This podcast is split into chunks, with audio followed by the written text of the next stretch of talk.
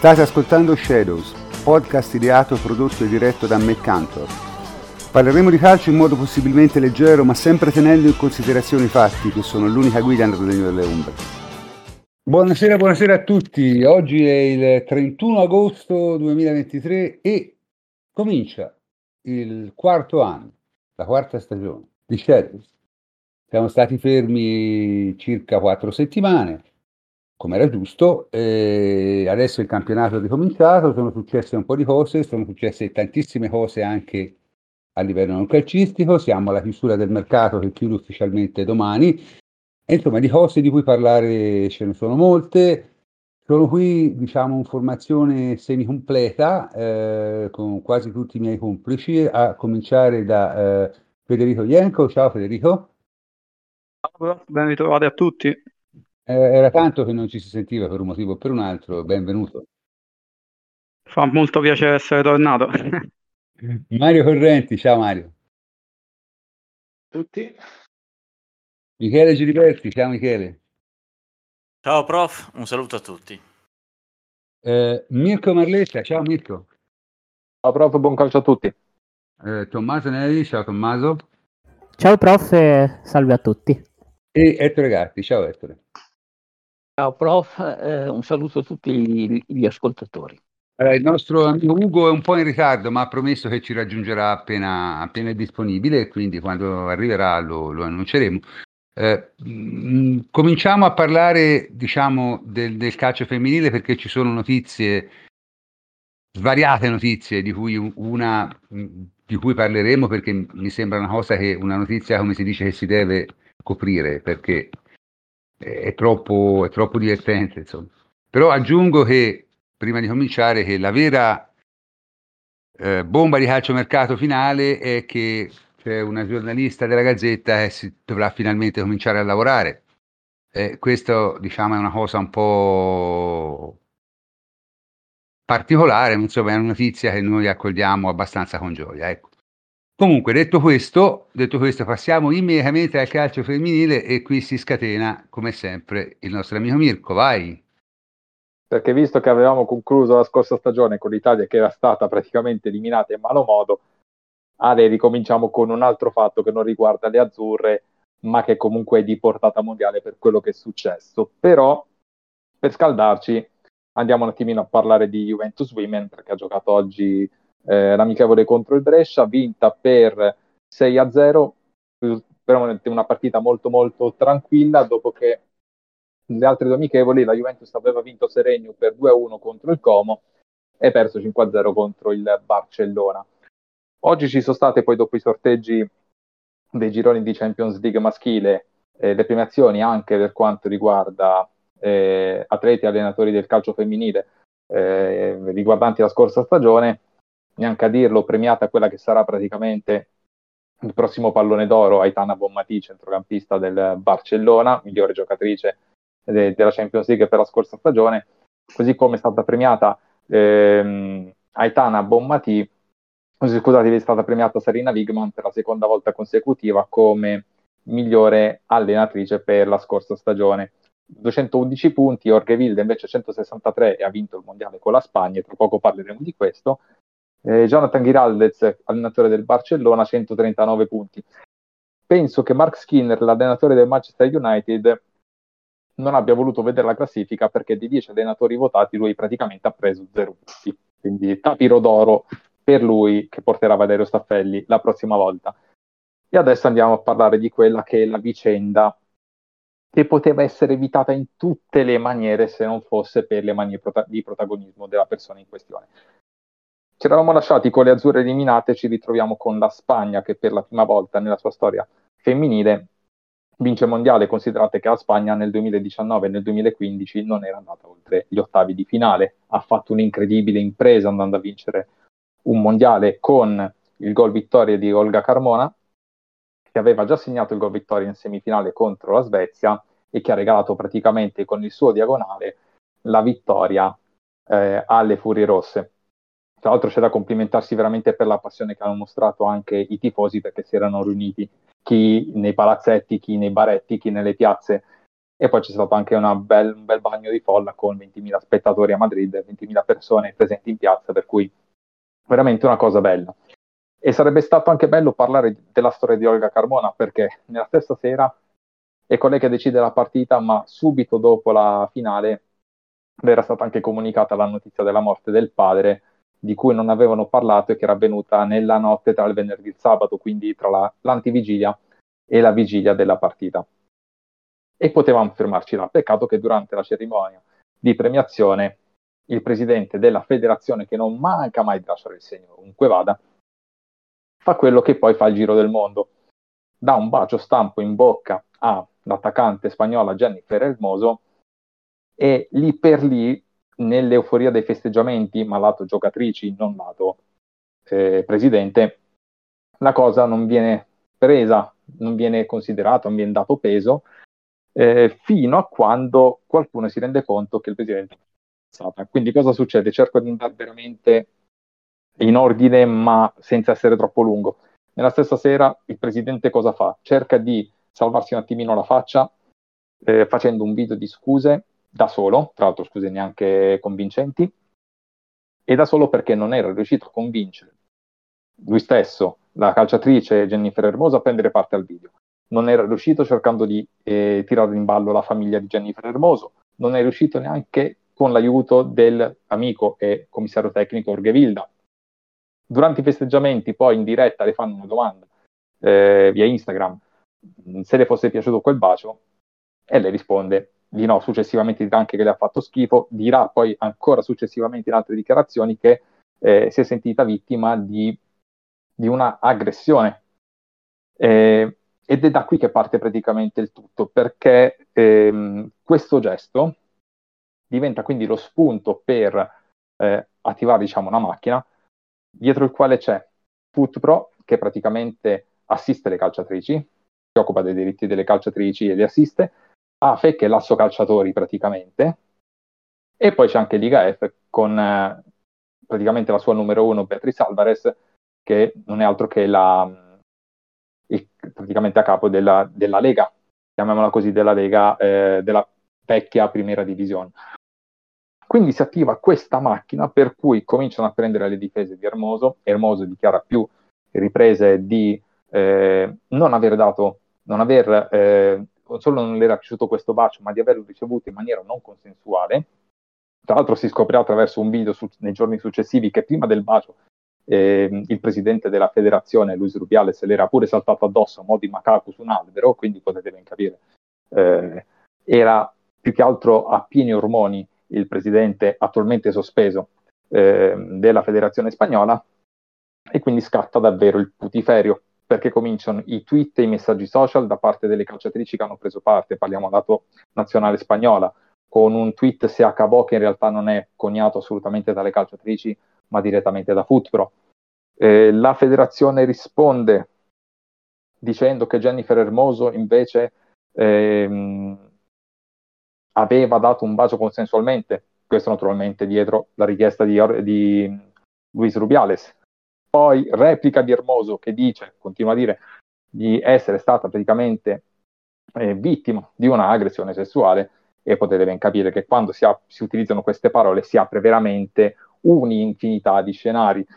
Per farla breve, arriva il comunicato di Footpro con la firma delle calciatrici campionesse del mondo, di 58 triatlete ed ex atlete spagnole, con cui si manifesta appoggio, supporto quindi alla calciatrice Jennifer Hermoso e per quanto riguarda tutte quelle in attività si dichiara di non voler eh, più prendere parte alle partite della selezione spagnola fino a permanenza in carica della federazione da parte di Luis Rubiales. E la federazione rincara, in primis tirando in ballo il fatto che in caso di mancata convocazione ci sarebbero state ripercussioni sulle calciatrici. E era uscito un comunicato da parte della federazione spagnola con delle parole mai pronunciate dalla calciatrice Jennifer Hermoso, quindi anche lì un altro putiferio. Si arriva il venerdì con l'assemblea eh, straordinaria, che io ho sempre dichiarato essere un'assemblea letteralmente farlocca, e così è stato perché è stata praticamente una messa in scena da parte di Rubiales che con la ripetizione per cinque volte di io non voglio dimitir ha dichiarato praticamente a tutti eh, che non avrebbe rinunciato al suo incarico, non si sarebbe dimesso. La sera prima era circolata una notizia per cui si sarebbe dimesso. Io ho detto non ci penserà mai, uno con quella testa lì non ci penserà mai. E infatti è stato così. E ha talmente portato a una situazione per cui è intervenuto pure il governo attraverso il Consiglio Superiore dello Sport, eh, che poi attraverso dichiarazioni tramite Pablo Sanchez aveva dichiarato nella stessa giornata di mandare materiale al Tribunale amministrativo dello sport, sta di fatto che praticamente comincia il voltaspalle nei confronti di Rubiales e comincia a esserci questo terremoto anche in federazione. Eh, il corpo tecnico di Orge Vilda, parleremo anche della situazione della nazionale spagnola in vista della Nation League, ha praticamente rassegnato dimissioni in blocco, quindi 11 collaboratori se ne sono andati e lo hanno fatto attraverso un comunicato, quindi il CT c'è, non si dimetterà e sulla sua permanenza eh, discuterà la federazione prossima settimana. I rappresentanti territoriali che avevano tra l'altro applaudito il discorso di, eh, di Luis Rubiales, messi alle strette anche loro, eh, dichiarano apertamente di essere contro Rubiales e l'atteggiamento, quindi condannano l'atteggiamento che ha adottato durante la cerimonia di eh, premiazione. Quindi potete, madonna, sto cominciando a essere più stanco rispetto a quando correvo e gareggiavo, ma sta di fatto che praticamente tutti contro Rubiales, tranne 4-5 persone in croce. Accade che inizio settimana la madre fa pure sciopero della fame, si giudica in chiesa, poi e ne è uscita anche perché era in condizioni tali da dover essere anche ricoverata eh, piuttosto in fretta. E ci sono stati comunque sia poi uscite allo scoperto di collaboratrici e collaboratori di Rubiales che hanno praticamente eh, parlato di atteggiamenti molto discutibili adottati dallo stesso presidente, in realtà adesso è sospeso per 90 giorni dalla FIFA, sospensione cautelare, tra l'altro a riguardo non è soltanto una sospensione e basta, ma c'è anche il divieto di poter eh, contattare la calciatrice direttamente o indirettamente o contattare persone che, sono, che a che fare praticamente con Jennifer Hermoso e che sono le più vicine, quindi famiglia, parenti, calciatrici, presidenti, tutto quello che può avere strettamente a che fare con la calciatrice in ambito eh, di vita privata, in ambito sportivo. Le notizie ovviamente non finiscono qua perché comunque anche dichiarazioni di oggi durante la cerimonia eh, di premiazione di eh, Aitana Bombati si sono schierate tutte le calciatrici colleghe anche al di fuori della Spagna, si è schierato il calcio maschile anche con degli striscioni eh, apparsi nella curva del Friburgo contro Rubiales, anche contro una dichiarazione di Karl-Heinz Rummenigge. Sta di fatto che praticamente quello che doveva essere il festeggiamento di una nazionale è diventato praticamente un caso internazionale che ha oscurato totalmente una vittoria che è storica, resta storica, ma purtroppo offuscata da quanto è accaduto. E dico sempre che se non avesse fatto questa stronzata qua, non sarebbe accaduto nulla. Rubiales è un personaggio totalmente discutibile perché si è discusso di lui anche ehm, negli ultimi giorni andando a ripescare praticamente tutto quello che ha fatto e sono sputate fuori diverse cose che, che, hanno a che fare col maschile e col femminile, ma anche con delle cose fatte al di fuori, tanto che lo zio che era eh, praticamente una persona di fiducia ha anche raccontato di quando si è portato in uno chalet delle ragazzine di 18 anni e si è chiuso dentro con loro. Per cui una persona che si sente eh, di poter far tutto e, non, è nella posizione di poter far tutto senza essere punito, ma sta di fatto che attualmente lui è sospeso dalla carica di presidente della federazione per 90 giorni. Ora bisognerà vedere nelle prossime settimane che cosa accadrà. Ci sono dei scenari, c'era un scenario che preoccupava riguardo la possibilità di squalifica della federazione spagnola, quindi esclusione dei club e delle nazionali maschili e femminili dalla eh, nazionale maggiore in giù. Scongiurata perché comunque è intervenuta la FIFA, è intervenuta, la UEFA tramite Ceferen ha dichiarato che non c'è bisogno di dare una seconda punizione perché tanto ci ha pensato la FIFA, poi con questo cosa vorrà dire? Non so se è un lavarsi le mani completamente o si sta aspettando altro, cioè, possono essere sempre dichiarazioni di facciata in questo momento, e i prossimi giorni, anzi prossima settimana più che altro, dirà un po' che cosa accadrà se ci saranno novità. Sicuramente ci saranno novità riguardanti la nazionale, perché come vi dicevo a settembre si torna per la Nation League, che esordisce anche nel femminile, riguarderà anche l'Italia, che è proprio nel gruppo della Spagna. La Spagna in questo momento ha praticamente un commissario tecnico che non ha voluto dare le dimissioni e non ha uno staff, non ha calciatrici le 23 calciatrici più altre che comunque sarebbero eventualmente subentrate ad alcune di loro, che vogliono eh, giocare. Quindi non si sa dove andare a pescare in questo momento neanche atlete da portare praticamente per la Nation League. E apro una piccola parentesi perché la Nation League darà non solo i posti per il prossimo europeo, ma darà attraverso praticamente ehm, tramite la finale, ad eh, eccezione fatta se la Francia dovesse arrivare in finale, in quel caso si andrà a vedere il terzo posto, darà anche i due posti europei per andare a giocare eh, le Olimpiadi, perché le slot per le formazioni UEFA sono tre, per le nazionali UEFA, una è la Francia che è paese ospitante e due saranno praticamente le nazionali che arriveranno in finale. Cambio di regolamento rispetto a quattro anni fa, quando con gli Stati Uniti, che praticamente erano eh, l'unica non europea arrivata tra le prime quattro, le tre europee erano andate di diritto a Tokyo 2021.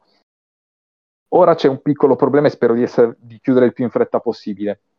Non si discute il fatto che eh, Jennifer Hermoso abbia subito un atto di violazione della libertà eh, sessuale, la cosa è, è, a livello penale, eh, si trova praticamente nel codice penale gli articoli 178, 179 180, tra l'altro si prevedono anche sanzioni in quel caso lì che vanno da 1 a 4 anni, ma il meccanismo penale si attiva solo e soltanto se Jennifer Hermoso, dopo che praticamente la fiscalia, che il, eh, la procura ha aperto questo fascicolo, andrà a denunciare Rubiales, altrimenti praticamente cadrà questa denuncia e andrà, si andrà in un nulla di fatto.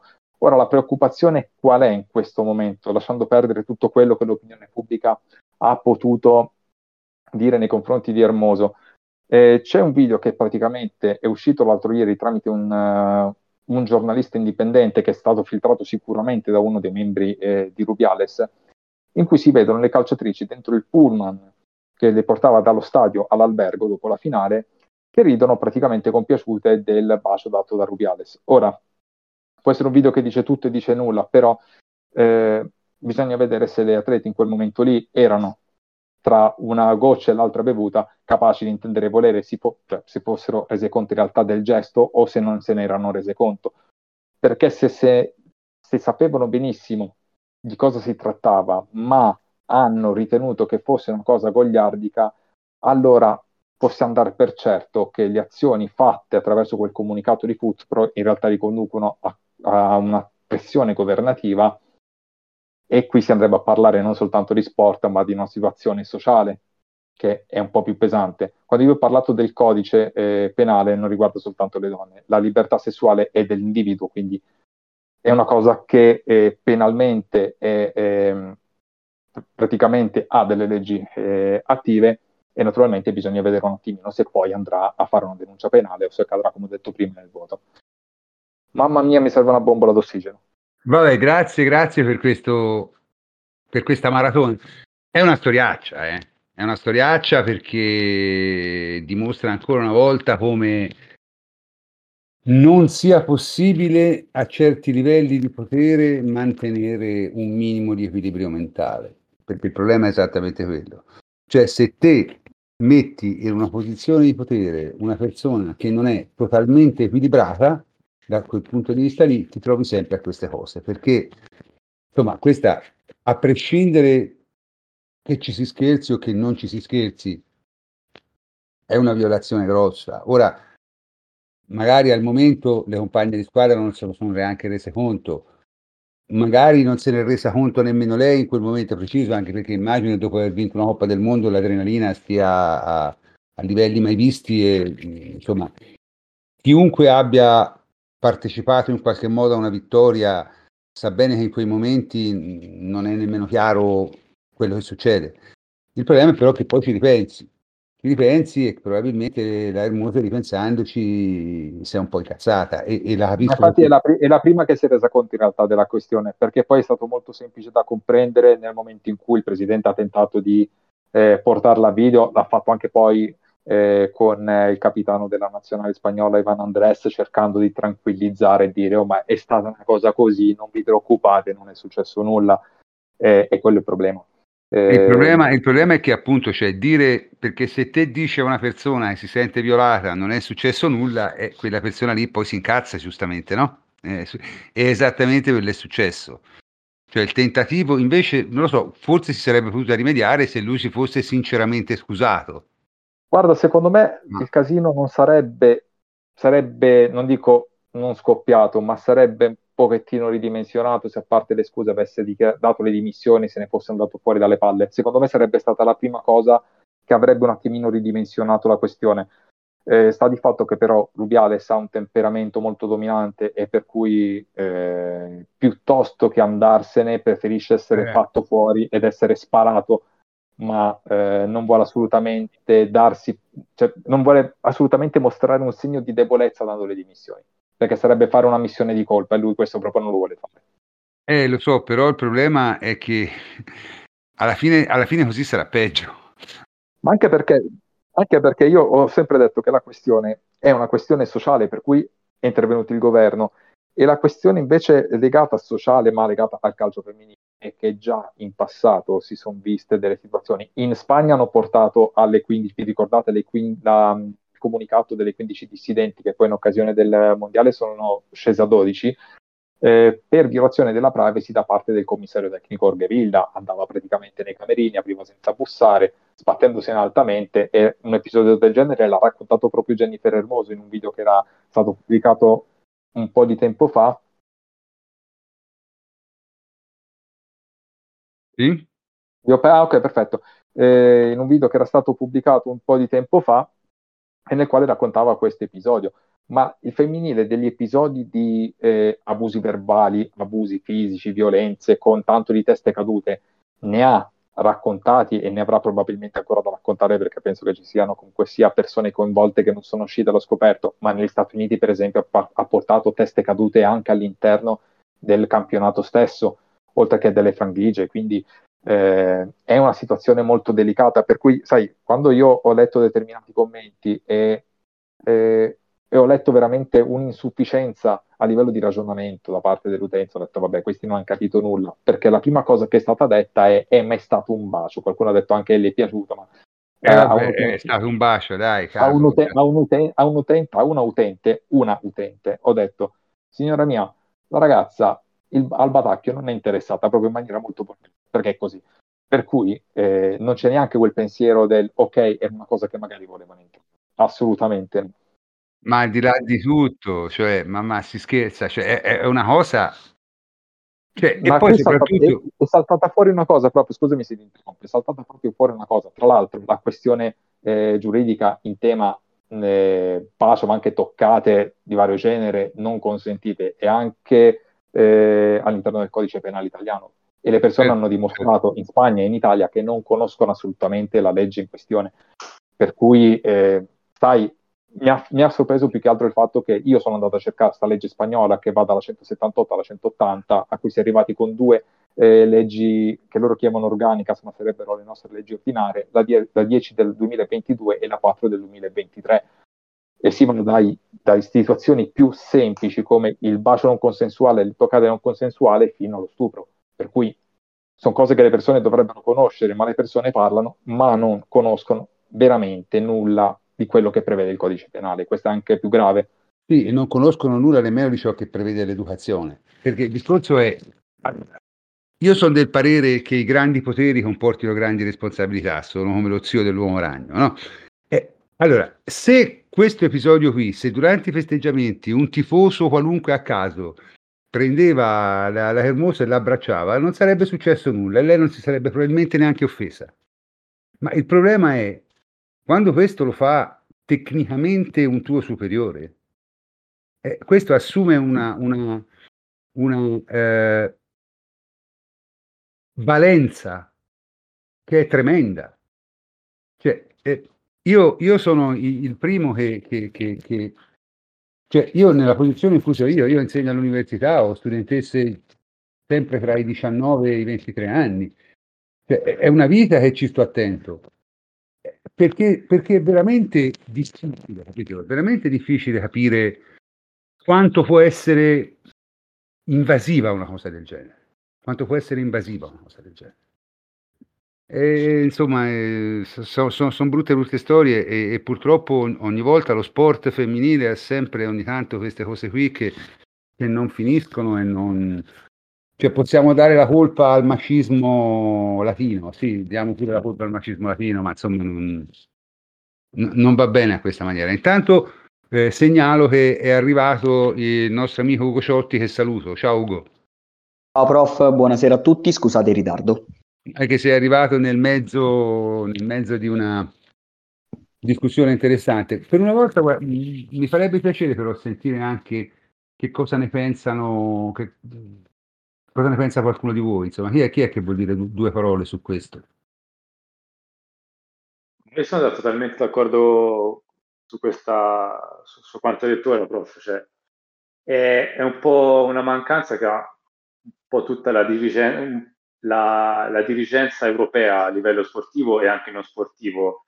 Questa, oltre a, a, alle, molestie, questa totale eh, mancanza di comprensione del ruolo che si riveste. E, cioè, Rubiales lì in quel momento è per dare la mano alle giocatrici, per dire complimenti, bravissima, avete vinto il mondiale, top, non sei l'amico, non sei il fratello, cioè sei lì per, per rivestire, riveste un ruolo ufficiale, non, non, non, puoi fare un passo di più, non, non capisco come possa permettersi di, fare certi gesti.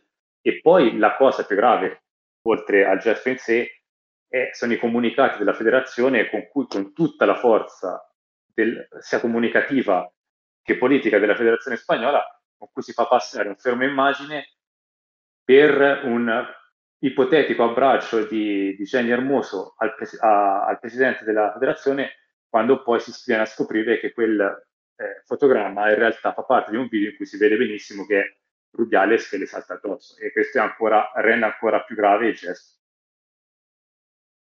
Eh, ti ripeto, è, è, è, una cosa molto molto brutta e insomma io, io dispero di vederne la fine prima di togliere il disturbo da, da, da questo mondo, perché veramente non, non, non, sembra che non si facciano mai progressi. Cioè, cioè, si fanno apparentemente progressi a livello globale e poi ogni tanto uno di questi episodi ti ributta nel Medioevo, perché è proprio, cioè non è tanto il discorso della, della gravità del gesto, no? È proprio il fatto che uno possa pensare che è normale fare una cosa così. Ecco. Cioè, è questa me la cosa, che, che, non si renda assolutamente conto del suo ruolo, non si renda assolutamente conto de, de, della distanza istituzionale che ci deve essere. Cioè, a me il fatto che lui si chiuda in camera con le diciottenni, presumo consenzienti, non mi fa né caldo né freddo. Perché in quel momento lì lui rappresenta se stesso, ma in quel momento lui rappresentava la Spagna. È chiaro? E, e, e quindi, insomma, è molto molto molto molto molto diverso. Capito? Poi aggiungo una cosa perché è intervenuto anche il governo al di là che vabbè, ci sono delle cose interne che richiederebbero molto più spazio e preferirei farlo fare a chi segue le, cose, le situazioni governative e sociali direttamente dalla Spagna. Se fosse passato il discorso di Rubiales per cui un atto di euforia può portare tranquillamente un individuo a baciare un altro individuo, indipendentemente che sia un uomo o una donna a farlo verso un uomo o una donna, questo concetto sarebbe potuto essere portato nella vita di tutti i giorni, per strada a Madrid, a Barcellona, a Valencia, dove ti pare, e baciare la persona che ti interessa in quel momento, che magari non ha proprio voglia di baciarti, anzi ti tirerebbe una testata e dire beh l'ho fatto per un momento d'euforia. Se fosse passata la linea di Rubiales senza alcuna sanzione, sarebbe passato questo come precedente pericoloso da poter attuare tranquillamente nella vita di tutti i giorni. Vabbè, la situazione è chiara, eh, speriamo, speriamo, che ne escano in modo dignitoso. Come ne escono secondo te, eh? Allora, io quello che veramente mi auguro e spero non si presenti mai una situazione del genere è che facciano marcia indietro le ragazze. Eh, visto che comunque sia, devo dire la verità, serviva in, a qualcuno dentro la federazione, a qualcuno in Spagna serviva comunque sia un passo falso della Madonna di Rubiales e questo è arrivato, che poi è arrivato in maniera incredibilmente devastante, lo stiamo vedendo. Ora c'è da aspettare un attimino la questione penale con l'apertura del fascicolo da parte della Fiscalia, che è la, è la procura spagnola, perché comunque se la ragazza ritiene di aver subito un'aggressione di questo tipo, naturalmente, essendoci un, un fascicolo aperto a eh, 15 giorni, è avvenuto tre giorni fa, quindi altri 12 giorni per poter eh, denunciare la persona in questione. Quello che mi auguro è che un personaggio come Rubiales comunque non metta piede più in una federazione, non si occupi più eh, di femminile perché lui stesso era stato il primo eh, a pressare il Consiglio Superiore dello Sport due anni fa affinché non venisse neanche approvato il professionismo. Per cui il rinvio era stato eh, fatto di un anno proprio perché c'erano state pressioni da parte sua. È la stessa persona di cui si è parlato per i 120 milioni di euro eh, della Supercoppa in Arabia Saudita e, del, um, e della commissione eh, data a Piquet per cui non stiamo parlando di una persona assolutamente pulita, il problema è che si parla tanto di voler fare pulizia nel mondo dello sport, ma alla fin dei conti personaggi come questo ce ne troviamo praticamente ad ogni latitudine ed è anche ora di finirla. Eh, speriamo, speriamo. Dai, grazie, grazie Mirko, direi di chiudere eh, questo primo segmento augurandosi di, non, di parlare sempre meno spesso di queste cose qui, eh, direi, ok? Chiudiamo quindi la prima parte. E cominciamo pure la seconda parte in cui parleremo appunto del eh, calciomercato e delle partite della Juve. Allora, il calciomercato chiude domani alle 20, mi è stato comunicato, e credo che da parte della Juve sarà difficile vedere qualche movimento rilevante dell'ultima ora, poi chiaramente la realtà è sempre pronta a smentire queste affermazioni, però insomma mi sento abbastanza sicuro nel dire che, che eh, non cambierà nulla da qui a domani, mentre ci sono altre cose per altre squadre che potrebbero cambiare, ma di questo ne parleremo dopo. Allora, il mercato della Juve quest'anno è stato abbastanza particolare e, e Ettore diciamo, ha la sua teoria che, che io adesso vi faccio esporre. Vai Ettore. Io ho notato in un mercato che viene definito particolare eh, perché non si sono registrati colpi di grande rilievo, eh, un cambiamento significativo, un ulteriore cambiamento in una logica eh, eh che era già stata delineata ma è stata sempre più sviluppata nell'ottica di formare i giocatori all'interno, non avendo per ragioni varie la possibilità di dismettere alcuni giocatori e di acquisirne degli altri, eh, rilanciare quindi il mercato interno con la formazione e la selezione di eh, giocatori. E eh, da questo punto di vista io ritengo che la Juve stia invece operando molto e molto bene in anticipo rispetto ad altre squadre perché eh, eh, guardiamo i dati. Eh, eh, praticamente quest'anno eh, tra i vari mercati eh, invernali ed estivi la Juve ha selezionato ben otto giocatori under 17 dal 2007 rigu- che riguardano tutti i ruoli e eh, sono selezioni a livello internazionale. Teniamo conto che soprattutto nei giovani è difficile acquisire giocatori eh, italiani eh, perché eh, diciamo ci sono delle normative molto vincolanti a livello territoriale, eccetera, e quindi eh, o si formano all'interno o si selezionano anche dall'estero. Abbiamo comprato un giovane portiere, una delle promesse, sono tutti, quasi tutti nazionali, eh, Uh, uh, il portiere della Romania uh, Riccardo Radu del 2007, poi Alfonso Montero, difensore centrale, figlio di Paolo Montero e dell'Uruguay, Amara Sil Idris, che è un mediano scovato nel centro sportivo um, Giovanna d'Arco in Francia, Drancy, poi Kötgen Enzo, centrocampista centrale dell'Anversa in Belgio, sempre nel 2007, poi Adam Sosna alla sinistra nella Repubblica Ceca e eh, Grelot Josué alla sinistra del Leuven del, in Belgio poi Bibishkov, eh, un appunto centrale eh, bulgaro che eh, eh l'hanno scovato anche in, in, ehm, in, Canada, perché giocava in Canada, che eh, ha già una struttura fisica notevolissima, pur essendo nel 2007, e, e, e, e spero che possa emulare diciamo, il percorso dei grandi attaccanti di fisico, di potenza e di classe. Io mi ricordo, dato che sono eh, di un'altra epoca, Asparokov, il giovane eh, e talento ehm, della, della Bulgaria che è stato il primo a segnare due gol al Benfica di Eusebio nel Daluz nel 1966 e poi eh, ha portato eh, la Bulgaria al, al, um, ai mondiali di Londra nel 66 e, e poi eh, è prematuramente scomparso in un incidente a 28 anni.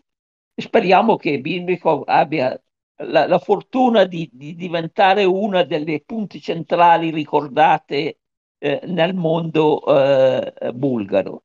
Poi eh, eh, abbiamo, stiamo prendendo, definendo un centrocampista mediano polacco, eh, eh, Patrick Mazur, di cui si sta parlando benissimo in questi ultimi tempi. Quindi, eh, oltre ovviamente ai talenti, eh, diciamo, cresciuti eh, a, livello, a, a, livello, giovanile, eh, nei, nei giovani, nelle selezioni giovanili.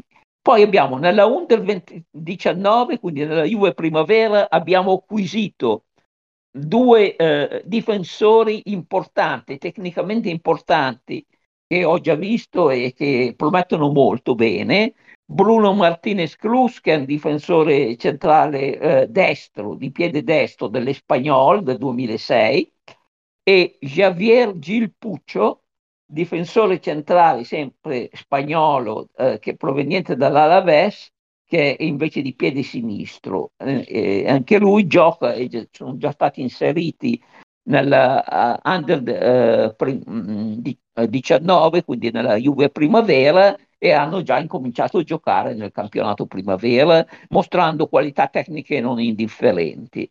Ma la cosa più importante, secondo me, è il cambio di passo che si è registrato nella next gen, dove eh, si stanno concludendo due importanti acquisizioni eh, di, eh, il primo di Livano eh, Comenencia, un terzino destro proveniente dal eh, PSV, tra l'altro il PSV è controllato dalla Philips, in, società in cui ehm, la Exor è appena entrata e avrà un ruolo di rilievo. E, e, è un giocatore eh, che è, è, considerato tra i più promettenti eh, nel, eh, per il futuro, è un 2004, e un terzino destro che ha una propensione, eh, diciamo, sia difensiva che offensiva importante perché eh, ha un'innata visione di gioco e capacità di eh, attaccare e eh, quindi potrebbe essere dopo eh, il eh, passaggio in next gen eh, ehm, fare la strada che ha fatto Oisen eh, l'anno scorso oppure eh, sta facendo quest'anno addirittura con il passaggio in prima squadra per eventuali rotazioni in un ruolo delicato dove abbiamo praticamente eh, acquisito UEA. Eh, mh, mm, poi eh, stiamo acquisendo, ormai è quasi definito, di Kenny Salifu, che è un mediano ehm, del Togo, difensore centrale eh, anche, ha giocato come, in, difensori, come difensore centrale. Va ricordato che in questi paesi, soprattutto in Germania, ma eh, in Olanda eh, tendono a eh, non specializzare ma a giocare in diversi ruoli già da giovani, che è un 2003 e che eh, proviene dal Werder Blema. Ha, ha, avuto qualche problema fisico, ma speriamo che possa superarlo eh, e, e, possa affermarsi as un uh, giocatore molto promettente.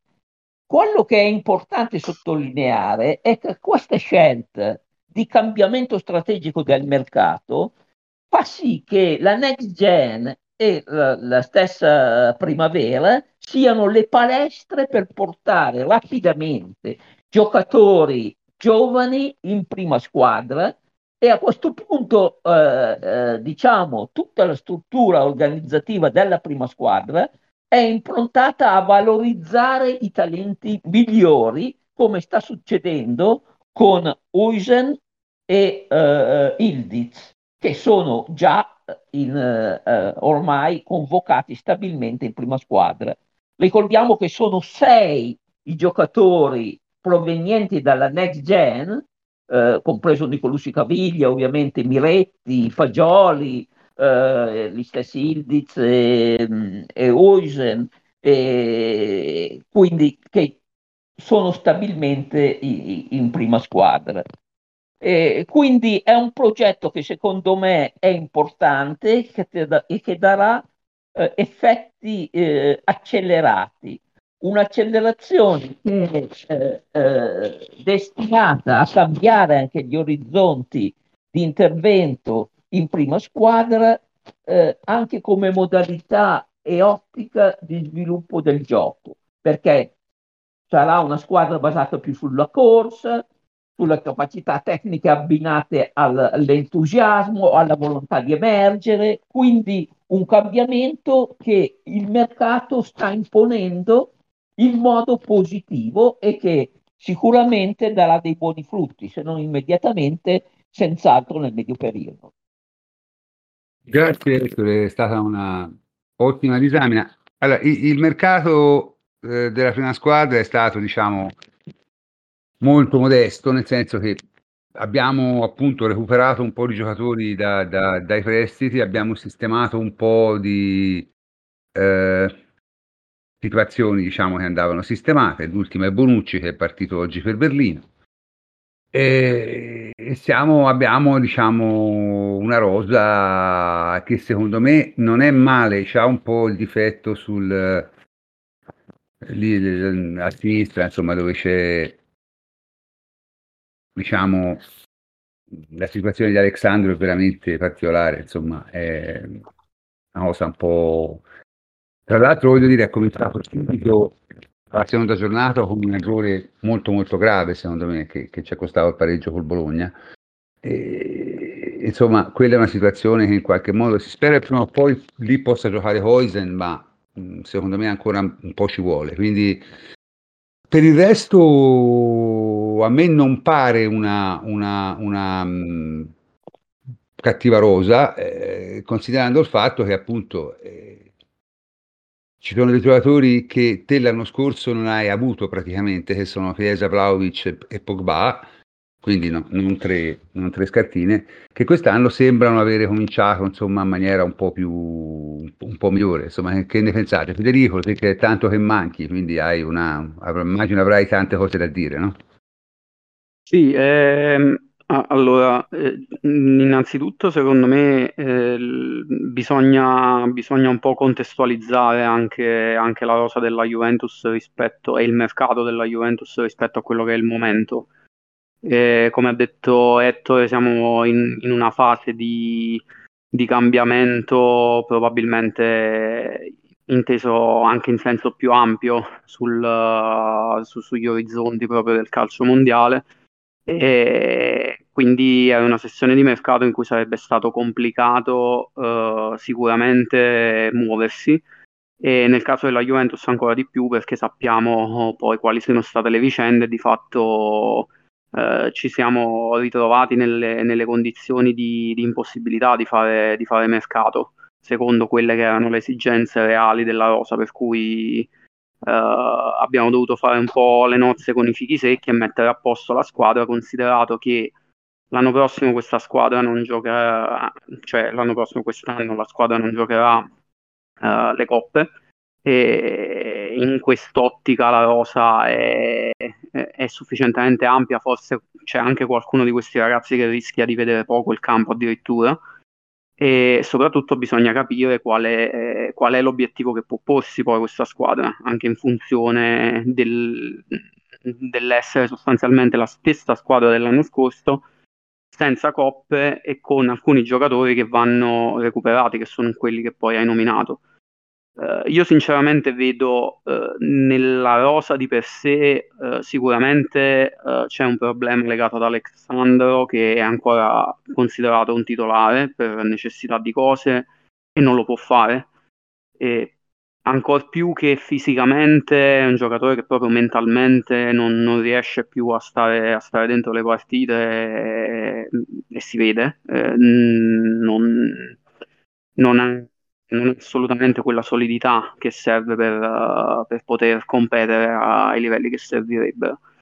E l'altro, l'altro punto è su, sulla fascia destra invece dal mio punto di vista perché abbiamo UEA che è da scoprire, speriamo che Allegri riesca a lavorarci e a renderlo comunque un esterno valido e la cui riserva è McKenny che stiamo cercando di riciclare non essendo probabilmente riusciti a piazzarlo. Sì, però in realtà non è così perché voglio dire, se ci hai cambiato che può giocare da quella parte. Sì, eh, esatto, cioè, eh, all'occorrenza infatti ci stavo arrivando, all'occorrenza c'è, c'è cambiato, invece su, sulla fascia sinistra c'è una situazione opposta perché abbiamo tre esterni eh, con, con Kostic che al momento è un po' relegato ai margini, ma io credo che dovesse restare rientrerà sicuramente con un minutaggio importante e a questo punto immagino resterà. E eventualmente c'è cambiato che può spostarsi all'altra parte quindi ripeto nel, sempre nell'ottica di giocare una partita a settimana eh, si tratta comunque di, di situazioni che sono e ritengo gestibili. E per quel che riguarda il livello complessivo della rosa eh, bisogna bisogna valutare quali sono, quali saranno, quale sarà l'apporto di, di, di Chiesa, Vlaovic e Pogba rispetto a quello che è stato l'anno scorso. Altrimenti diciamo che è una rosa che rispetto allo scorso anno non è, non è poi cambiata tantissimo. Eh, ci siamo liberati di, alcune, di, alcuni giocatori che rappresentavano un peso come, come Paredes, come eh, purtroppo mi viene da dire Di Maria che non era chiaramente sostenibile eh, e Bonucci che era, era, stato relegato ai margini. Però appunto eh, si tratta di, di, una rosa che aveva dei problemi lo scorso anno continua ad essere una rosa con dei problemi anche quest'anno. E però è una rosa che può ampiamente che, che è del livello, del livello, giusto per quello che è l'obiettivo dichiarato inizio anno, almeno davanti alle telecamere, che è quello di arrivare nelle prime quattro. Io vedo questo. Eh, bisogna lavorare, bisognerà lavorare su, sui giovani, cercando di inserire dei giovani laddove abbiamo delle lacune e, e cercare di trovare, di trovare, una quadra che ci permetta di, essere, di, di fissare l'asticella almeno sul quarto posto. Poi se questa squadra possa addirittura competere per qualcosa di più, ritengo che sia troppo, troppo presto per dirlo e le prime due partite mh, da questo punto di vista ci, ci aiutano poco perché sia la prima che è stata molto positiva a Udine che la seconda che invece è stata molto negativa a Bologna, eh, col Bologna sembra quasi un remake della scorsa stagione in realtà io le catalogherei entrambe come, come calcio d'agosto e rimanderei i giudizi un po' più in avanti. Sì, io, io, penso, io penso tu abbia ragione, nel senso che prima, prima di ottobre-novembre sarà difficile capire, specialmente giocando una volta alla settimana, sarà difficile capire che cosa realmente può dare questa squadra. Però non ci scordiamo che questa squadra l'anno scorso, con tutti i problemi che aveva, era arrivata a seconda dietro a Napoli imprendibile. Ora, per lo scudetto, ecco, io devo per forza vedere come è favorito il Napoli, perché secondo me l'Inter si è indebolita parecchio e ancora non si vede, ma nel corso della stagione si vedrà. Eh, e il Milan ha fatto la solita campagna acquisti in cui ha preso 7-8 giocatori così e un... le mette insieme per ora hanno avuto vita abbastanza facile, ma mm, non, è detto che la cosa continui. Vabbè, Lazio e Roma sono partite peggio di noi parecchio. Vediamo che succede, ma insomma, l'Atalanta, vabbè, credo sia ormai una squadra che galleggia intorno al settimo, ottavo posto e ha solo obiettivi economici, non sportivi. Magari cerca di fare un po' di soldi con De Keteler quest'anno, perché quella lì chiaramente è l'obiettivo. E, e niente, insomma, ecco, francamente se la Juve non dovesse lottare, non, cioè se il Napoli fa il campionato dell'anno scorso, cosa che può anche fare tutto sommato, io mm, in, in Garzia credo molto meno che in Spalletti, però eh, lo può anche fare. Se il Napoli fa il campionato dell'anno scorso, allora lotti per il secondo posto. Ma se si dovesse arrivare a una situazione, diciamo, più equilibrata, io sarei molto deluso se la Juve non lottasse per vincere lo scudetto giocando una volta alla settimana con questa rosa. Cioè, vorrebbe dire che sono andate veramente male molte cose e a questo punto forse si potrebbe anche cominciare a discutere, fare un discorso più ampio insomma, sulla conduzione tecnica e tutto il resto, perché oggettivamente quest'anno non hai, mm, cioè, l'unica appunto direbbe che Vlaovic, Chiesa e Pogba mh, mm, praticamente non, non, facessero niente come hanno fatto l'anno scorso, o quasi niente come hanno fatto l'anno scorso. Ma se questi tre giocatori entrano in una forma normale, insomma, francamente io non lo so, non, non so che ne pensate, ma...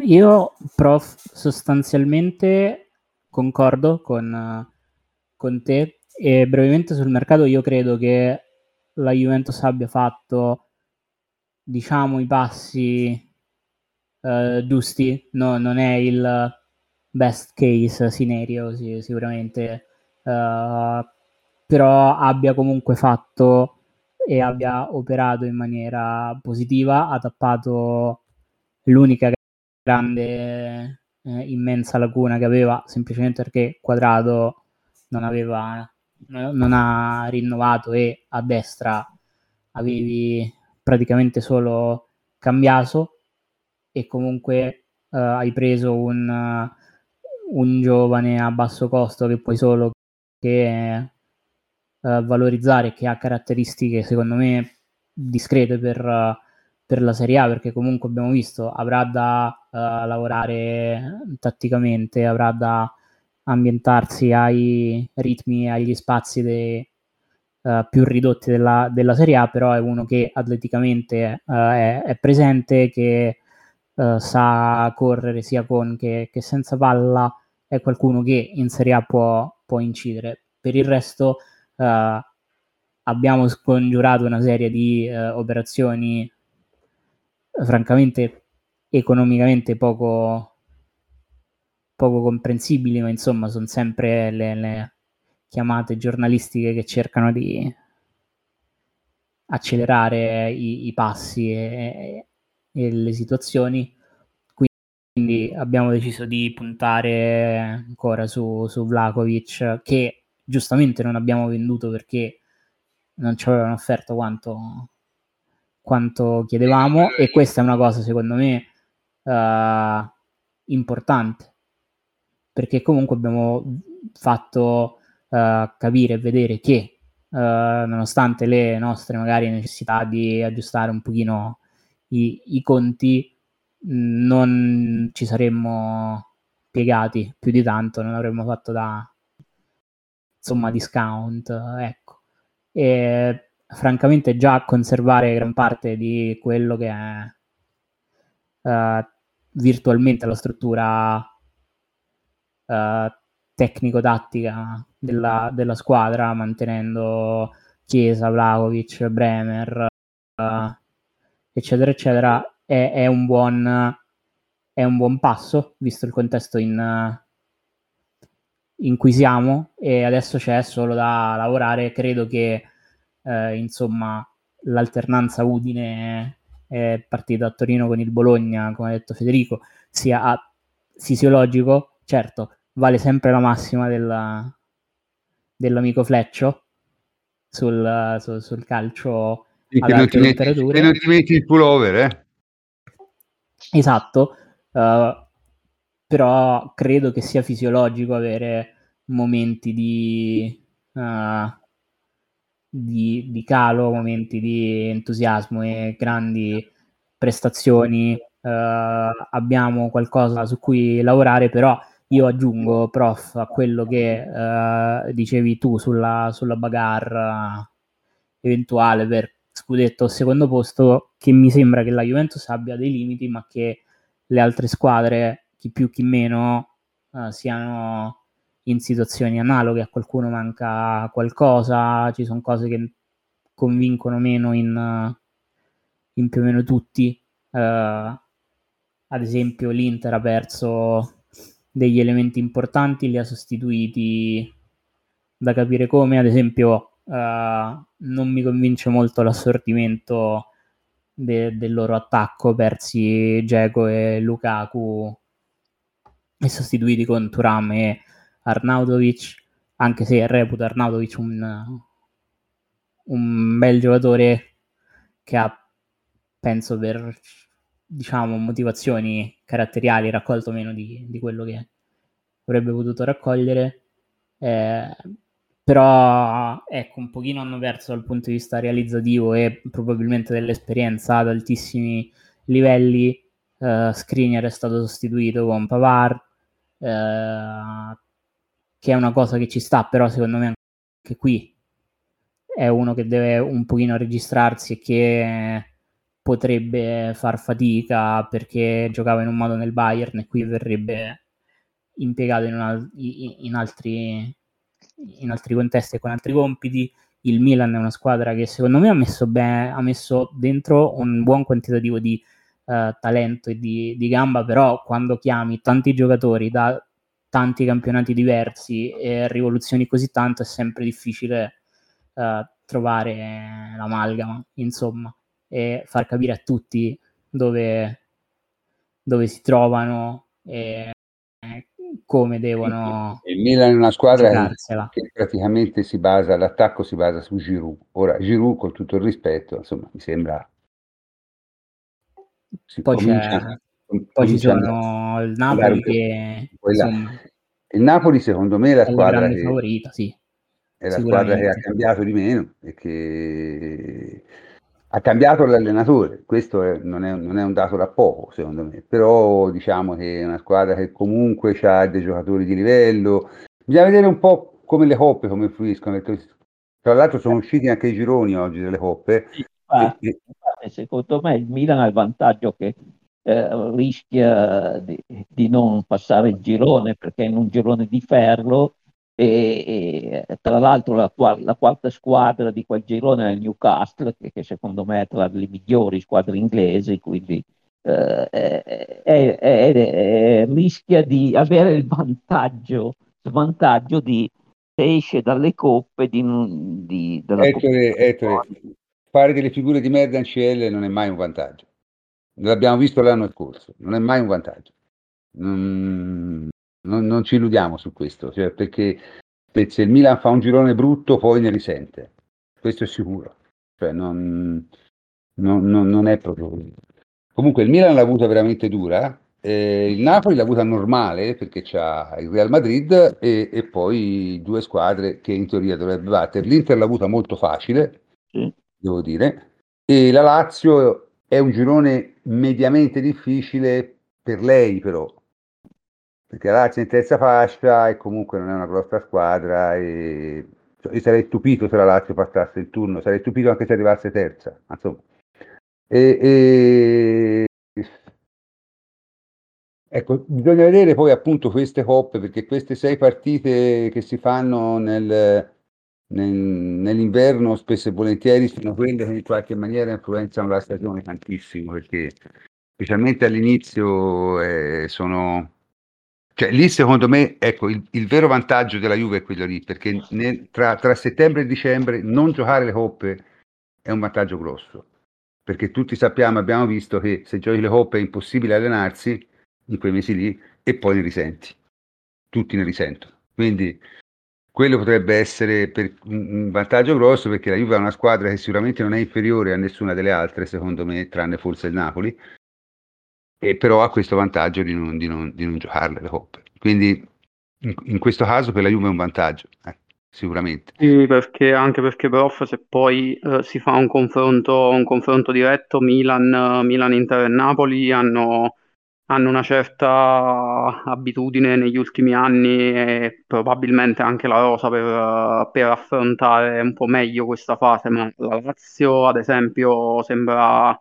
abbastanza fuori posto, sia per quello che si è visto a inizio anno, ovvero che è una squadra che va un po' ricostruita dopo comunque eh, un mercato che non è stato, che, che, non ha, che, che per, dovrà dare dei frutti, ma per adesso è, insomma, ha lasciato la squadra orfana di Milinkovic Savic e la rosa non sembra al momento eh, all'altezza dell'impegno eh, né della, della frequenza delle, delle, partite, quindi eh, secondo me la, è una squadra che rischia, che rischia di soffrire abbastanza questa situazione, poi vedremo però eh, sicuramente non, uh, sulla carta non è, non è, proprio una squadra che uh, attrezzatissima per, per, gestire il doppio impegno. Sì, e questo, questo pare abbastanza evidente, ma secondo me allora, potrebbe andare in difficoltà forte anche il Milan, non tanto per il discorso, ma proprio perché ha veramente un girone in cui rischia di, di fare veramente male. E, e, e, e, quella è una cosa, secondo me, che, specialmente una squadra giovane, una squadra che si basa tutto su, sull'entusiasmo, su, ne risente per forza. Io, mm, io, io la vedo sì, così. Poi sono tutti, sono tutti scontri, scontri, diretti dove soprattutto mentalmente vai, vai, a sollecitare parecchio i calciatori, quindi non, non, hai quella partita in cui magari puoi gestire un po' meglio le forze, hai la squadra materasso, l'impegno in casa, non lo so, sono son tutte partite che dovranno giocare a mille, quindi sì, anche, anche il Milan non, non, non, avrà vita facile. Insomma, è, è molto, ti ripeto, prima, prima di ottobre-novembre è difficile stabilire quello che succederà. Io scommetto su un campionato, perlomeno nella prima fase, estremamente equilibrato, con squadre che faranno abbastanza fatica a arrivare sopra i 40 punti nel girone d'andata. Io, io ho questa previsione. Eh, perché, perché insomma, mh, mm, stavo già detto, mi sembrano tutte squadre incomplete, con l'eccezione del Napoli, che però, ripeto, c'è la grossa incognita, secondo me, dell'allenatore. Che, eh, insomma, Garzia si è visto, è uno che ha saputo fare delle cose, ma ma non è Spalletti e, e soprattutto sembra uno parecchio peggio di Spalletti nel gestire le situazioni un po' ambigue.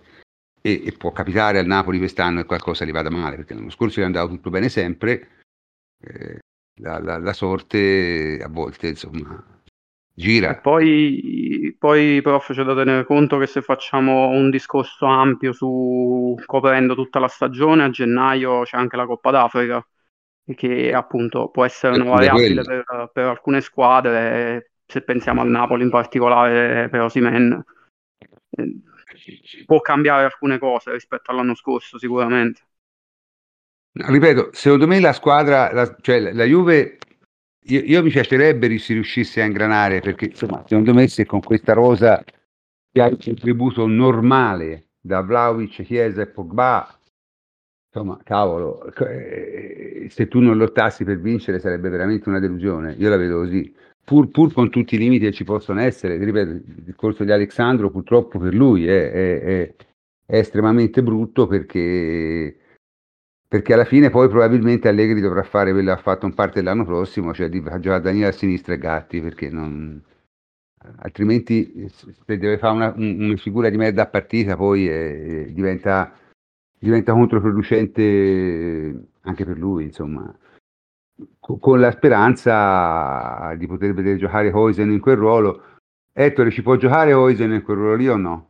Sì, sì, sì, ti può giocare benissimo.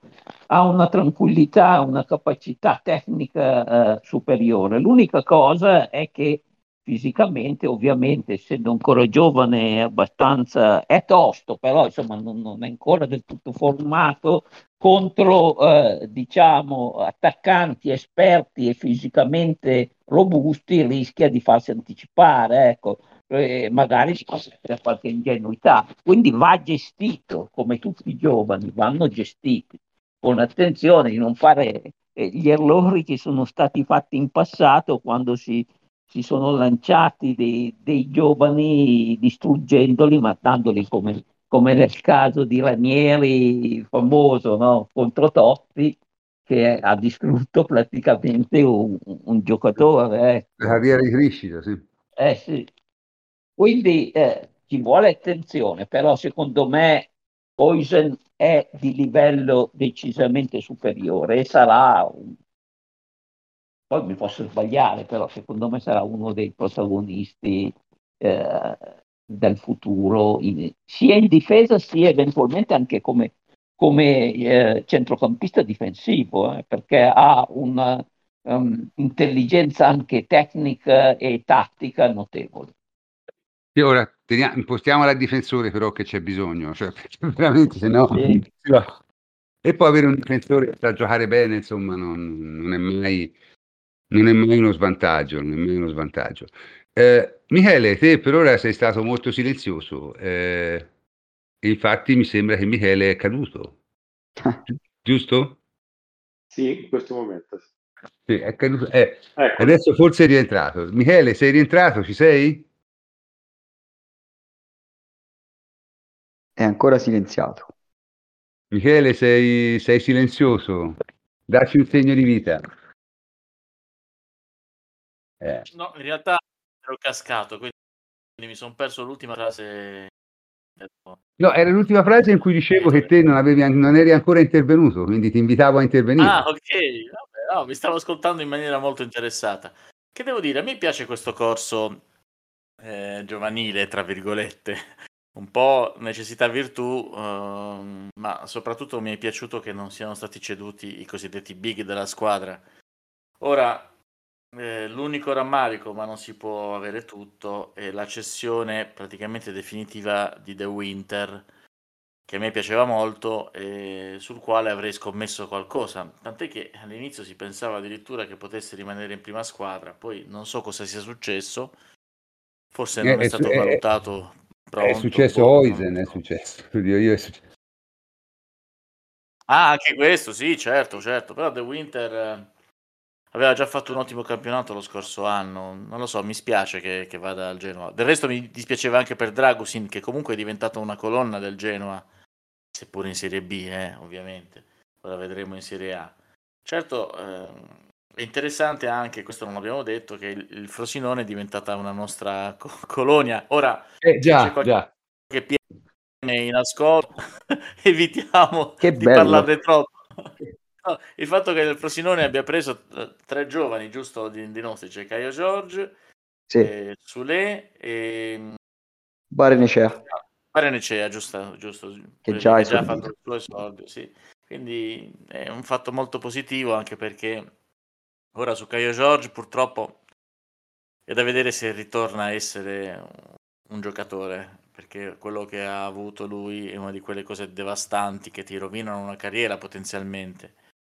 Abbiamo visto una cosa del genere col povero Piazza che insomma praticamente ha sacrificato la sua carriera su un campo infame durante una partita con la sua nazionale e da lì non è più ritornato. Ed è davvero un peccato perché aveva delle potenzialità pazzesche quel, quel calciatore. Quando lo, l'avevamo acquistato ero contentissimo. E, sì sì era quindi, un grosso rimpianto.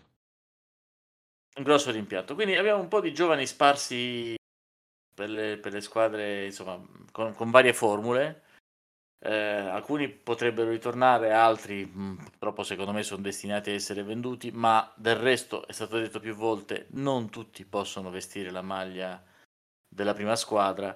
Eh, vediamo cosa farà la next gen, perché quest'anno tra l'altro giocherà in un altro girone, quindi sarà tutto abbastanza strano ed inedito. Forse un girone peggiore rispetto a quello dello scorso anno. Quindi non, già, non saprei, insomma... guarda Michele. Non saprei, il girone è, eh, sta- non, non... sempre più forte. Eh sì, comunque vedremo, vedremo, vedremo come andrà. Eh, seguiremo la, la, next gen con interesse. Ovviamente Ettore seguirà anche l'Under 19. Lui, anzi, un applauso a Ettore va fatto perché ha fatto sì, una sì, no, di acquisti impressionante. Snocciolava nomi e diceva: Ma dove caspita ha presi? No, eh, secondo me Vabbè, la, la Next no. Gen sarà una, una vera palestra eh, per vedere i giocatori emergere e io sono fiducioso che il campionato di Serie C farà vedere effettivamente se questi, tutti questi nuovi giocatori, tra l'altro abbiamo preso anche Riccardo Stivanello, che è un difensore centrale bravissimo del, che avevo visto nel Bologna, che aveva tenuto, diciamo, sostenuto la primavera del, del Bologna. Poi abbiamo preso un uh, giovane più esperto che uh, va a colmare la lacuna dell'infortunio di Palumbo, che è stato tra l'altro riscattato dal, dall'Udinese, comprato definitivamente dall'Udinese. Questo, gio- questo diciamo è Damiani, che è un 98, comunque è un ragazzo esperto, over, però è, è, è un giocatore eh, diciamo di regia che ci serviva a centrocampo e poi eh, Simone Guerra che a parte eh, la sua esperienza mi è simpatico perché, piccolo aneddoto, ha messo nella sua maglietta eh, eh, vicino al suo cognome davanti la scritta no, quindi no Guerra. Eh, eh sì, Vabbè, comunque questi no, parte, sono questi... No, dicevo, questi sono due fuori quota, no? Sì, questi su, eh, Damiani e Guerra sono due fuori quota. Due fuori Noi abbiamo servono, colmato, colmato eh, eh, la quota di 4 over, quindi con eh, eh Iocolano e, e, Poli, che sono delle colonne. Peraltro Iocolano è ancora, diciamo, reduce da un infortunio che ne avrà per un, ancora per un po', insomma. Dunque, i- quelli che abbiamo dato al Frosinone sono il ecco. prestito secco o sono in, in con qualche altra foto? Tutti secchi, tutti secchi, prof. Tutti secchi. Ah, anche Varanecea. Eh sì, eh. Poi è stato il primo che abbiamo, che abbiamo trattato. Perché pensavo infatti... Varanecea fosse stato bocciato, così a occhio. No, no. Mm, son, perlomeno poi le intenzioni della Juve non, non le conosco, però sono arrivati a Frosinone tutti in prestito secco. Ognuno ha una storia diversa e quindi sono giustificati i prestiti secchi da, dalle diverse storie che, che, che, si portano dietro questi tre calciatori, no? Forse solo Solé, che è stato trattato ampiamente prima rispetto a quando poi eh, non sia stato annunciato, eh, è stato trattato per venire a fare il titolare, perché Frosinone aveva Insigne che giocava eh, da esterno destro a piede invertito, lo abbiamo dato via subito a, a inizio calciomercato al Palermo e, e io già lì eh, avevo un po' eh, diciamo fiutato no? qualcosa perché poi è da tanto che ci diciamo tra di noi che Solé sarebbe potuto essere quel tipo di prospetto buono per la nostra realtà in Serie A ma anche buono per la Juventus e quindi, quindi anche lui nella conferenza di ieri ha dichiarato che poi è stato trattato eh, insomma, parecchio tempo, tempo fa e ha deciso solo all'ultimo di venire al Frosinone anche se era già convinto. Io non credo sia andata proprio così perché c'erano altri rumors eh, su, su, di lui intorno a lui, si parlava del Betis nel, nelle ultime ore. Poi evidentemente Barenecea, qualche telefonata, le telefonate con il mister, eh, Caio Giorgio che si è unito perché quando il direttore eh, Angelozzi e il presidente Stirpe sono stati a Torino a vedere l'amichevole nella quale poi Caio Giorgio ha fatto tripletta, loro stavano prendendo Barenecea e il direttore ha visto questo, questo ragazzo e alla Juventus gliel'ha buttata lì, ha detto perché non lo mandate da noi che magari può essere una stagione nella quale lo proviamo a recuperare in qualche modo. E quindi poi, sai, i ragazzi si sono parlati perché in conferenza hanno anche detto questo, si parlavano tra di loro, c'era anche Gatti a cui avevano chiesto delle cose eh, lui ha detto andate perché è un bell'ambiente, vi permetterà di crescere, eh, ci sono i tifosi, insomma tutte queste cose qui. Hanno dichiarato di aver parlato con il mister e quindi li ritroviamo qui a Frosinone. Mi ha colpito di Barenecea il fatto che sia stato acquistato probabilmente per giocare da regista in un centrocampo a tre come vice Mazzitelli che sarebbe il titolare sulla carta del Frosinone anche capitano e invece già alla prima occasione lui è stato mandato in campo nella partita contro l'Atalanta. Eh, il Frosinone ha stravolto un pochino la sua eh, la, la, squadra, si è schierato un po' a specchio, ha giocato con i 5 a centrocampo eh, e Barenecea non si è alternato eh, a Mazzitelli eh, diciamo dal primo minuto, si è alternato a lui nel corso della partita come modo di giocare, cioè rispetto a Mazzitelli, che eh, è il nostro regista, è stato lui quello che ha giocato più palloni. Infatti questa cosa ha colpito tanti tifosi che erano in tribuna, che non conoscevano questo ragazzo, avevano chiesto qualcosina a me, devo ringraziare anche Ettore perché mi ha sempre eh, insomma, fatto delle disamine puntuali su questi calciatori, me lo ha descritto così come l'abbiamo visto in campo, è stato un regista essenziale come lo ha definito lui, ha fatto un'ottima partita, è stato ammonito nel primo tempo e ha giocato con buona personalità anche dopo il cartellino. La davanti è una squadra molto fisica e lui è riuscito anche a dosare questa sua irruenza, per cui io cerco di intravedere anche piccoli segnali di maturità che, che, che questi ragazzi ci devono mostrare. Per cui... No, allora io su Barranecchia l'ho visto giocare l'anno scorso alla Juve. Mi sembra un giocatore da Serie A, non mi sembra un giocatore da Juve. Tutto qua. Io, eh, probabilmente sì, prof. Pro- probabilmente sì. È vero che, che, è tanto giovane, non sappiamo, magari questi ragazzi cambiano, sono troppo giovani, quindi cambiano veramente da una stagione all'altra fisicamente. È vero, è vero, però, però, il problema è questo qui, cioè se, se, se la Juve ti dà un'occasione te devi in qualche modo coglierla. E lui l'anno scorso ha fatto un po' troppo, diciamo, un po' troppo il compitino forse. Eh. Eh, ma è quel tipo di giocatore, prof. Eh. So, Io sono d'accordissimo con te, eh. Cioè, eh, sono allora per quel tipo di giocatore lì ci vuole un giocatore più bravo. Discorso, ci vuole uno più... Ma infatti alla, alla Juve difficilmente vedo mm. un futuro per, per Barrenecea. Di viceversa, Miretti può essere anche eh, meno sufficiente di Barrenecea all'interno dei 90 minuti, però ha molto più futuro, un giocatore che ci potrà stare eventualmente nella Juventus. Barrenecea già ci sta. Cioè. Sì, sì, tra l'altro. Però Barrenecea lo, lo, vedo un po' indietro, lo vedo un po' indietro assolutamente. Su eh, Caio no. Giorgio tutti speriamo che possa fare bene, perché il ragazzo secondo me è molto forte, solo che eh, con quello che ha avuto veramente si sì, esita a... È quello, è quello il, il, punto, il, vero punto interrogativo di Caio Giorgio, perché per quello che ci ha fatto vedere è un giocatore che, che, che ha delle qualità, insomma, sopra la media, ne ha parlato bene anche Allegri, insomma, eh, se, se ne parla bene di questo ragazzo. Eh, io l'ho sentito anche in conferenza stampa perché ieri poi c'è stata la presentazione e gli hanno anche fatto una domanda diretta sull'infortunio che ha avuto, chiedendogli direttamente come un ragazzo giovane come lui eh, aveva vissuto questo tipo di, di, contrattempo verso una carriera che stava eh, sbocciando, che era in ascesa, no? un giocatore trattato da, da squadre importanti in Europa, fa qualche apparizione e poi si fa male. E quindi gli hanno fatto proprio questa domanda per capire come avesse recuperato anche a livello psicolo- psicologico. Eh, ha detto che ha lavorato molto, ha detto che si è un po' battuto i primi tempi, poi ha visto dei miglioramenti anche con il suo preparatore quindi ha ripreso probabilmente un po' di fiducia. È un ragazzo molto religioso, quindi io credo che abbia fatto un percorso anche lì, insomma, di, di, di recupero in qualche modo, che avrà dato un senso in più magari a quello che è, che, che è stato l'infortunio.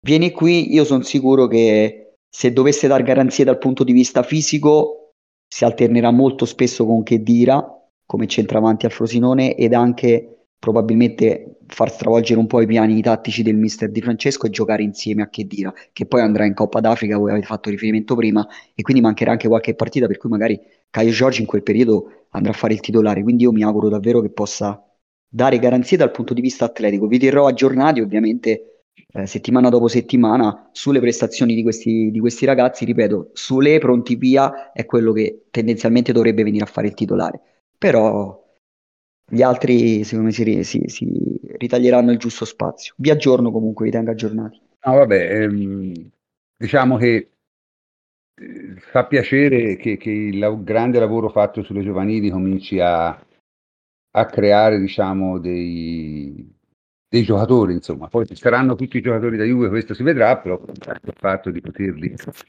valorizzare, diciamo, in, in, squadre di secondo piano e poi magari commercializzarli in futuro è, è una cosa abbastanza interessante, insomma. Ma poi, prof, scusami, è questo, è questo un punto importante questo che hai sottolineato, perché in tanti pensiamo sempre che eh, questi ragazzi debbano per forza avere un futuro in prima squadra, altrimenti è fallito il progetto. Ma tu magari puoi arrivare, dico il primo nome che mi viene in mente, al frattesi di turno dando un paio di questi giocatori che non sono da Juve magari, sono da Sassuolo e tu riesci a permetterti, ecco, frattesi perché alletti la squadra che ne detiene il cartellino con uh, dei giocatori Ora, io, frattesi, no? frattesi, francamente per me sta ho, bene detto, Per me sta bene dove sta, eh? Cioè, nel senso, non è che... Sono d'accordo, sono d'accordo, strapagato, però il concetto, insomma, il concetto era quello lì per... per, per... No, secondo me la cosa... La... Sì, ma secondo me invece bisognerebbe fare un altro modo. Bisognerebbe questi giovani farli valorizzare al girone di turno e poi venderli all'estero.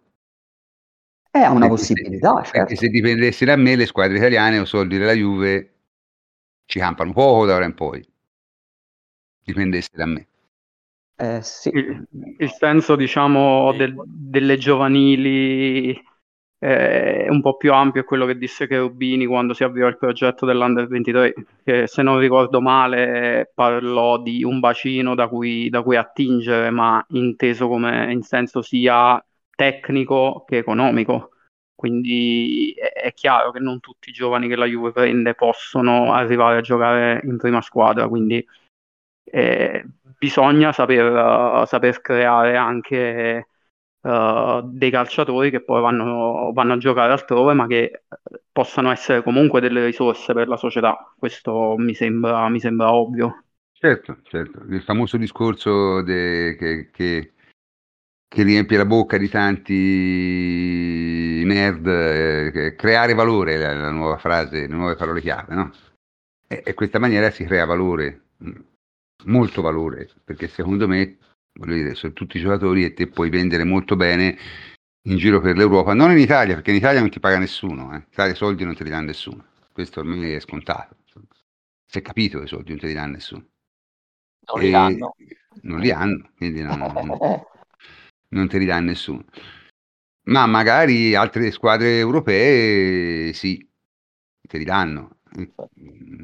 E insomma la possibilità di, di poter diciamo, avere un bacino di, di- di giocatori che puoi, che puoi commercializzare, giocatori di un certo livello comunque, è fondamentale. Poi ragazzi è chiaro che quando te fai questo ci sta che qualche errore tu lo faccia, cioè è perfettamente possibile che tu venda il Barrenecea di turno al, eh, ne so, all'RB, al, al Red Bull eh, Salzburg e, e dopo tre anni lo rivendono a, 5 a 100 a 80 milioni a qualche squadra inglese. È perfettamente possibile, questi errori si fanno. Voglio dire, il Real Madrid ha, ha- ha- ha perso Ashraf Hakimi, che francamente mi sembrava un giocatore dal Real Madrid per quello che ho visto. Era le sue giovanili e l'ha perso. Quindi Lo quando te fai... Eh? Lo stesso Teo Hernandez era... Teo Hernandez, cioè, quando, quando te fai queste cose si sa che qualche errore ci sta che tu lo faccia, però globalmente si spera che, che- che le cose insomma che le cose funzionino e, e che, vada avanti. Bene, direi che non c'è, non c'è molto da dire, abbiamo parlato abbastanza, abbiamo parlato poco delle partite, ma giustamente delle partite, ma che vuoi dire? Cioè, nel senso, abbiamo visto forse qualche cosina di nuovo, cioè il tentativo di portare il baricentro un po' più avanti quando ce la fai. Eh, Udine ce l'ha fatta per 60 minuti, col Bologna al primo tempo non ci ha capito nulla e, e poi invece nel secondo tempo l'hai completamente schiacciati. Eh, potremmo parlare delle solite porcherie che sono successe in campo a livello di VAR, a livello di cose, ma ormai ci siamo anche un po' stufati, no? Nel senso, se ne parla sempre. eh, e- e- è una cosa che continuerà e come dico sempre io, l'unico rimedio è fare una squadra più forte. Questo, l'unico rimedio è quello. Perché al solito discorso, te col Bologna c'hai avuto un arbitraggio scandaloso di livello, però eh, sei te che hai giocato male. Se te giocavi normale, eh, la partita la vincevi, a prescindere dall'arbitro, a prescindere dalle decisioni, a prescindere da tutto. Quindi diciamo che è inutile parlarne per adesso, ne parleremo, ne parleremo più avanti. Quindi comincio a salutare tutti i miei complici a partire da eh, Tommaso Nevi. Ciao Tommaso. Ciao prof e un grazie a tutti gli ascoltatori. E Mirko Marletta. Ciao Mirko.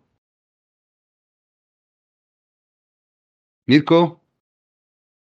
Si è addormentato Mirko. Mirko si è addormentato. eh? Vabbè, allora ci ritroviamo dopo. Ugo Ciotti, ciao Ugo. Ciao prof, un saluto a tutti gli ascoltatori. Eh, Michele Giliberti, ciao Michele. Ciao prof, alla prossima. Mario Correnti, ciao Mario. Ciao Prost, buonanotte a tutti. Federico Ienco, ciao Federico. Ciao prof, ciao a tutti. Ettore Gatti, ciao Ettore. Ciao prof e grazie a tutti gli ascoltatori. Mirko, ci sei? Niente, Mirko è, è, è scomparso, quindi lo salutiamo, lo salutiamo in effigie. Io sono il professor Cantor e come sempre vi saluto. Ci sentiamo fra circa tre settimane, intorno al 20 di settembre. Buonanotte a tutti.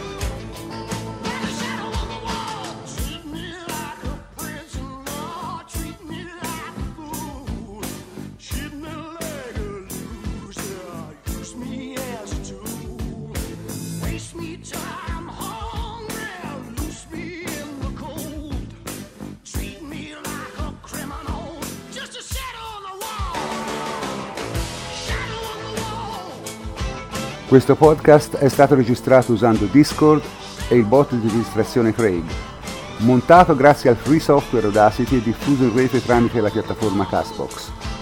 La sigla iniziale e finale è Shadows on the Wall di Mike Oldfield. Un grazie come sempre a tutta la redazione di Shadows.